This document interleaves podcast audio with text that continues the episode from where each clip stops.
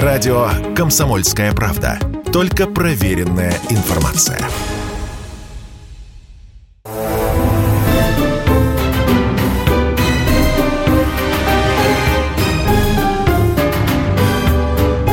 Предыстория. Мысли. Факты. Суждения. Предысторию вспоминают Иван Панкин и мой коллега Павел Пряников, историк, журналист, основатель портала толкователь.ру. Первые две части нашей сегодняшней программы мы посвятим как раз тому, кто в России помогает иностранцам переписывать нашу историю а, и представим вам очевидные фальсификации на примере двух мировых войн. От Первой мировой войны мы как раз оттолкнемся. За рубежом, особенно в Великобритании, день, а, когда вспоминают Первую мировую войну, считается, ну, не столько праздником, но это такой красный день календаря, как выразились бы здесь у нас. Они выходят на площади, они помнят, свечи зажигают, да, стоят, минута молчания, все такое. Мы Первую мировую войну так не вспоминаем.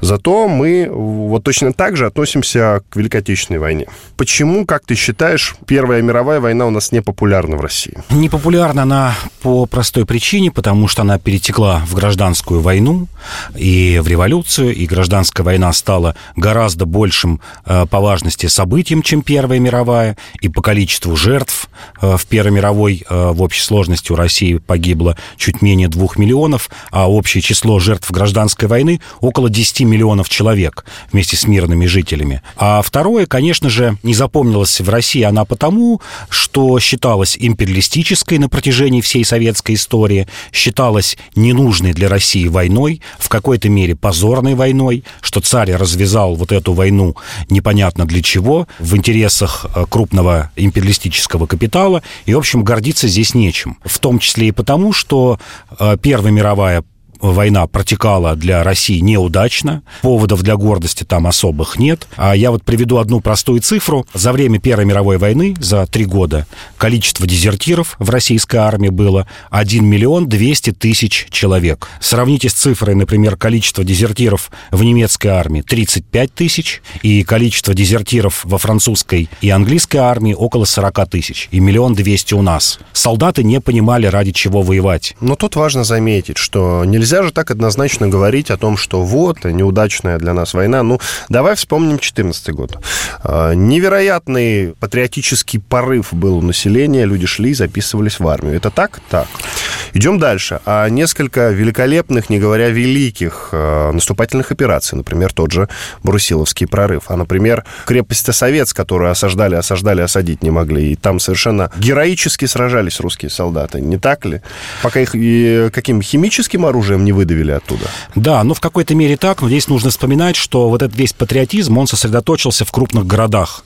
Я всегда не устаю напоминать о том, что тогда было две России. Была Россия огромная крестьянская масса, в основной своей части неграмотная и малограмотная, это 85% населения, и вот 15% это горожане, из которых половина это жители крупных городов. Петербург, который переименовали в Первую мировую э, в Петроград, Москва, Рига, Одесса, Киев. Вот это вот примерно 7-8 8% населения. То есть это коснулось э, интеллигенции, коснулось каких-то высших классов, патриотический подъем, коснулось, естественно, буржуазии. Буржуазия всю Первую мировую войну выступала за продолжение войны, потому что таких прибылей, какие были у нее во время этой войны, не было никогда.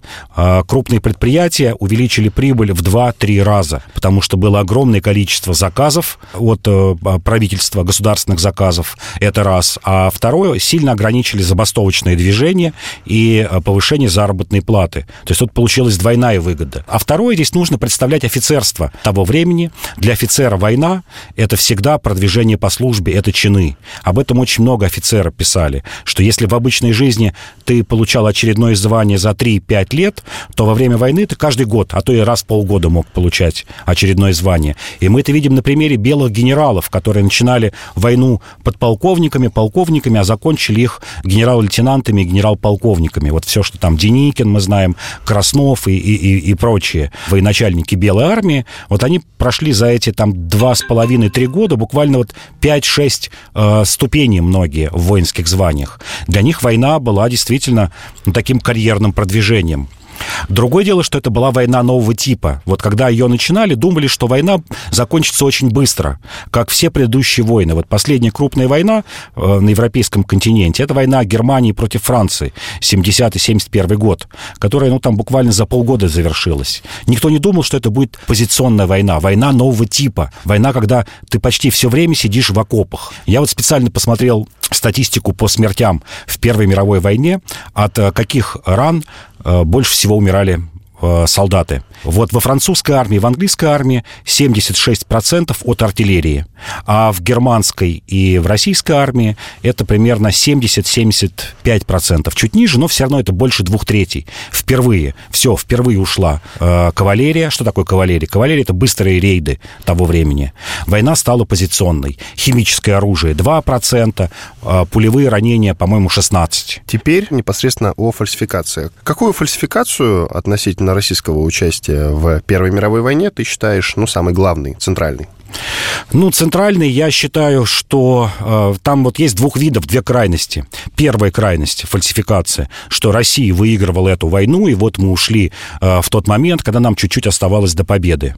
А вторая фальсификация — это то, что Россия э, проиграла войну, полностью проиграла войну. Вот на самом деле истина лежит где-то посередине. Россия и не выигрывала войну, и не проигрывала ее на, вот скажем так, на военном поле. А, главная причина ухода нас с полей Первой мировой войны это внутренние причины, не военные причины. То есть тут нельзя сказать, что армия воевала плохо или армия, наоборот, воевала хорошо. Никто не знает, история не имеет слагательного наклонения. Высшие классы устали от этой войны, устали по понятным причинам. Одна из главных причин, назову ее, на нее мало обращает внимания. Основную поддержку царскому режиму составляли помещики, такая, скажем так, старая знать, которая свой основной доход извлекала из помещичьих хозяйств, а еще проще, из выращивания зерна. И вот Первая мировая война обрубила экспорт зерна помещики перестали получать доход. Все. И эта война, с одной стороны, одни помещики говорили, что давайте мы сейчас лучше эту войну будем вести, чем царь, побыстрее закончим, чтобы нам вернуться к нашим доходам. А другие говорили, нет, давайте прекращать, идти на сепаратный мир с Германией. Это, в частности, олицетворяли вот эту группу Распутин и царица. Сейчас все больше и больше документов появляется, что действительно вот эта часть, прогерманская часть э, какого-то двора Романовского, она была готова идти на сепаратный мир, на перемирие с Германией для того, чтобы выйти из войны. Смотри, на какой интересный пост я наткнулся на странице Ивана Усачева. Иван Усачев — это довольно известный телепродюсер, медиа-менеджер, если можно так выразиться. Многие помнят его по программе «Вы очевидец», которая выходила на рубеже 90-х, начала нулевых годов. Вот он был ее ведущим, «Вы очевидец». И еще он делал, например, программу «Дорожные войны», среди прочего, которая выходила на ДТВ, Перце. В общем, такой довольно известный телепродюсер. Вот, вот что он написал. «Столетие Столетие окончания Первой мировой войны не наш праздник, это наш позор. Большевики после прихода к власти в 1917 году заключили с Германией сепаратный мир, отведя армию и бросив на произвол судьбы братьев по оружию. Агрессивный четвертной союз, Германская, Австро-Венгерская, Османская империя и Болгарское царство начали одерживать верх. Европу спасли США, Американские войска приступили к боевым действиям в октябре 1917 и вели их до капитуляции противника. Потери дяди Сэма составили 117 465 человек. Если бы Россия продолжила поддержку Антанты, жертв в этой страшной мясорубке было бы гораздо меньше. Как ты э, оцениваешь этот пост? Ну, я оцениваю, что нет, это все неправильно. Это как раз одна из самых больших западных фальсификаций. И вот здесь мы видим, э, по примеру Первой мировой войны, даже число жертв 117 тысяч, и сравнить их с почти двумя миллионами жертв российской армии, во французской армии 2 миллиона, в германской. В общей сложности погибло 9,5 миллионов человек, солдат с обеих сторон. И вот сколько это цифра, вы сами можете посчитать, 117 тысяч. Ну, сейчас я быстро у меня посчитал, полтора, а, полтора процента, даже чуть меньше, полутора процентов американские жертвы от общего числа всех жертв э, сторон. И вот здесь, и вот здесь самое время прерваться для короткого перерыва. После него мы продолжим, там будет еще интереснее, друзья. Иван Панкин и мой коллега Павел Пряников, историк и журналист в студии.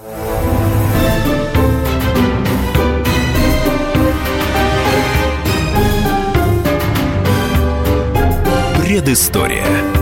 Мысли, факты, суждения – По-прежнему в студии радио «Комсомольская правда» Иван Панкин и мой коллега Павел Пряников, историк, журналист, основатель портала толкователь.ру. Я напомню тему нашего сегодняшнего эфира. Кто в России помогает иностранцам переписывать нашу историю? Очевидные фальсификации на примере двух мировых войн. Часть первую мы целиком посвятили Первой мировой войне. А начал я ее вот с какой мысли.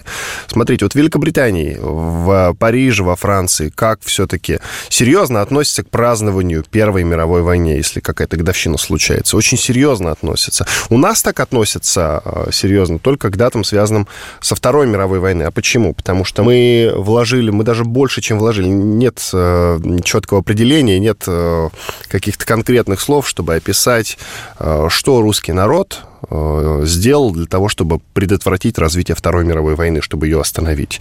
Невероятный героический подвиг. Возможно, в Первой мировой войне нечто подобное совершили страны Антанты, кроме России. Хотя Россия все-таки э, свою лепту внесла.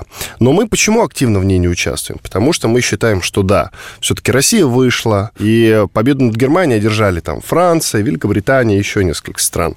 Мы э, в серединке, где-то в начале, в серединке, конечно, вложились, но потом мы вышли и не участвовали. Ну, и понятно, ну что, мы будем как-то в этой лесте говорить, что мы победили э, в двух мировых войнах. Нет. А как делает, например, Америка? Например, Америка говорит, страна, которая выиграла две мировые войны. Или вот, например, Дональд Трамп говорил, страна, которая победила Гитлера, прямая цитата.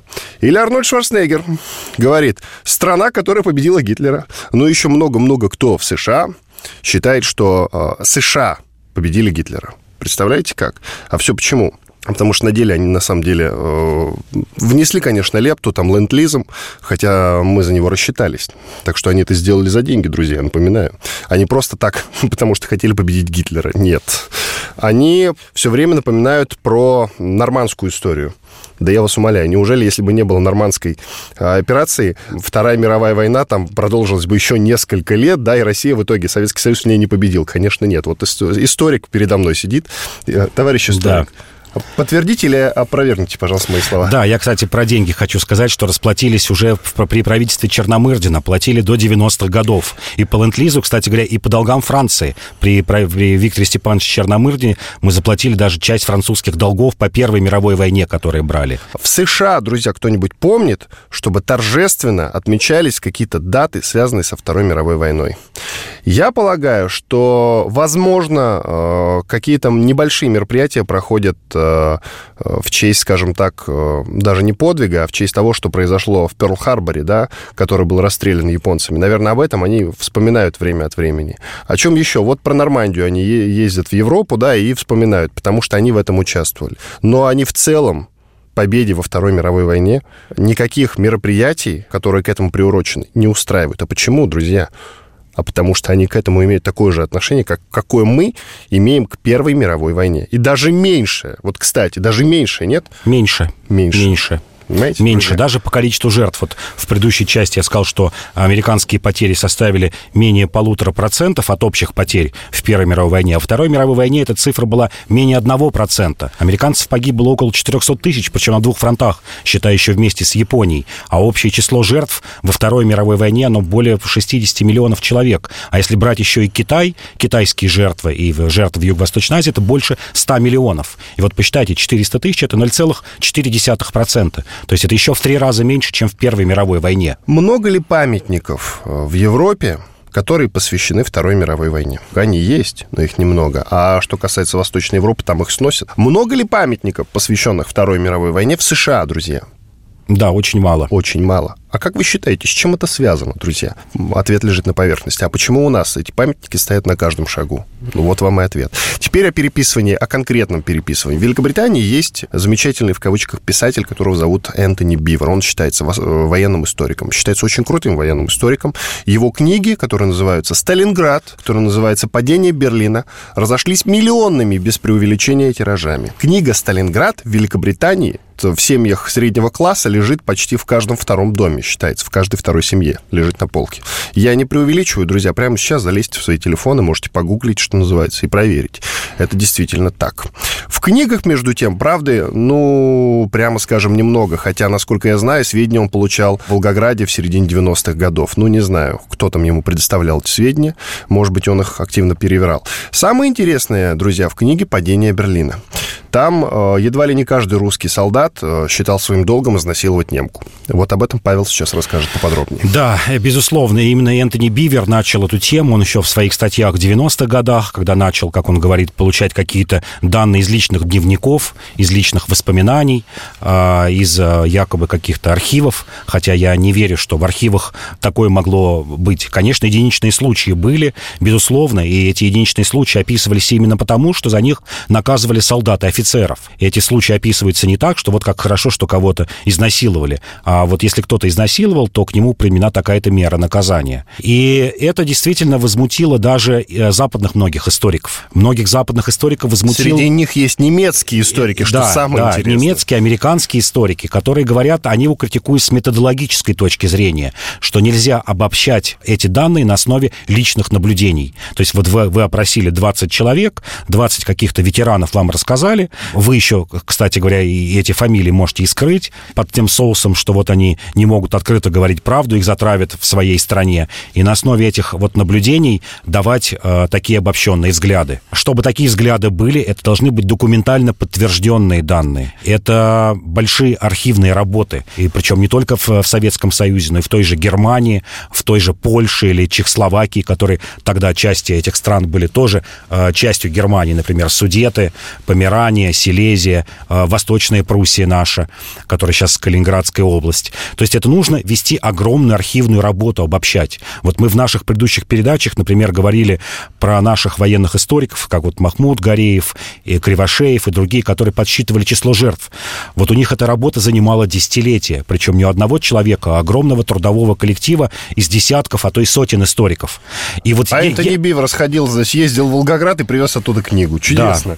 Да. То есть, безусловно, на любой войне бывают эксцессы. И, кстати говоря, такие же эксцессы происходили с французской и с американской армией. Кстати, говорят, что французы были наиболее жестокими оккупантами на немецкой территории. И вот в воспоминании немцев вот о, о четырех державах-победительницах США, Англия, Советский Союз и Франция, вот худшую память о себе оставили французы. Как считается, что они мстили вот за такое унизительное поражение в сороковом году. А потому что они... не принесли никакой пользы во Второй сдались, мировой войне. Да, сдались через, через полтора месяца после начала войны. И более того, французская промышленность была основой э, промышленности немецкого рейха, который производил производила танки, самолеты, моторы, а, давала огромное количество продовольствия. Французские войска, войска СС а, принимали участие во Второй мировой войне на стороне Германии. Есть даже знаменитые воспоминания, как их дивизия а, около Бородино подошла и поставила памятный знак, что вот мы здесь воевали. Это 41 год был, осень 41 года.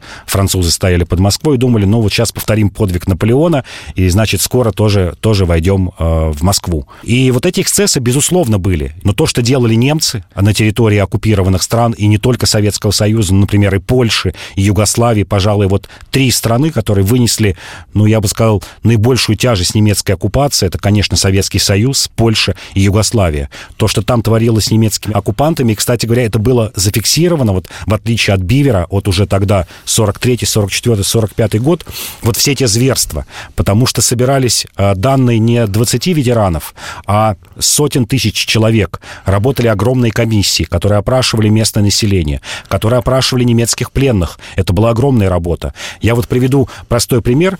Краснодон, э, молодогвардейцы, организация «Молодая гвардия». Вот следственные действия по только одной этой организации заняли полтора года.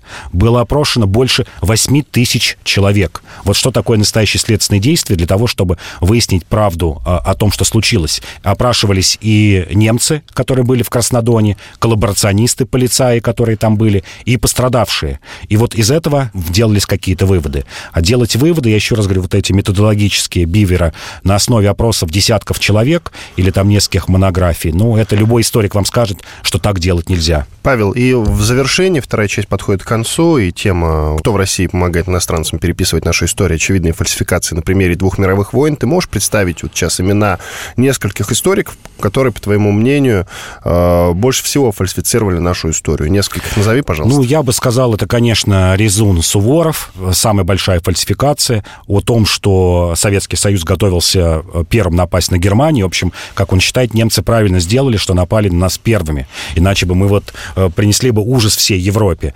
Я бы сказал, что у профессора Зубова есть вот такие перегибы. Есть множество историков, ну, такого меньшего плана, которые делают выводы не на основе документов, а на основе вот каких-то личных э, заключений. Иван Панкин и Павел Пряников, историк, журналист, основатель портала толкователь.ру. Не переключайтесь.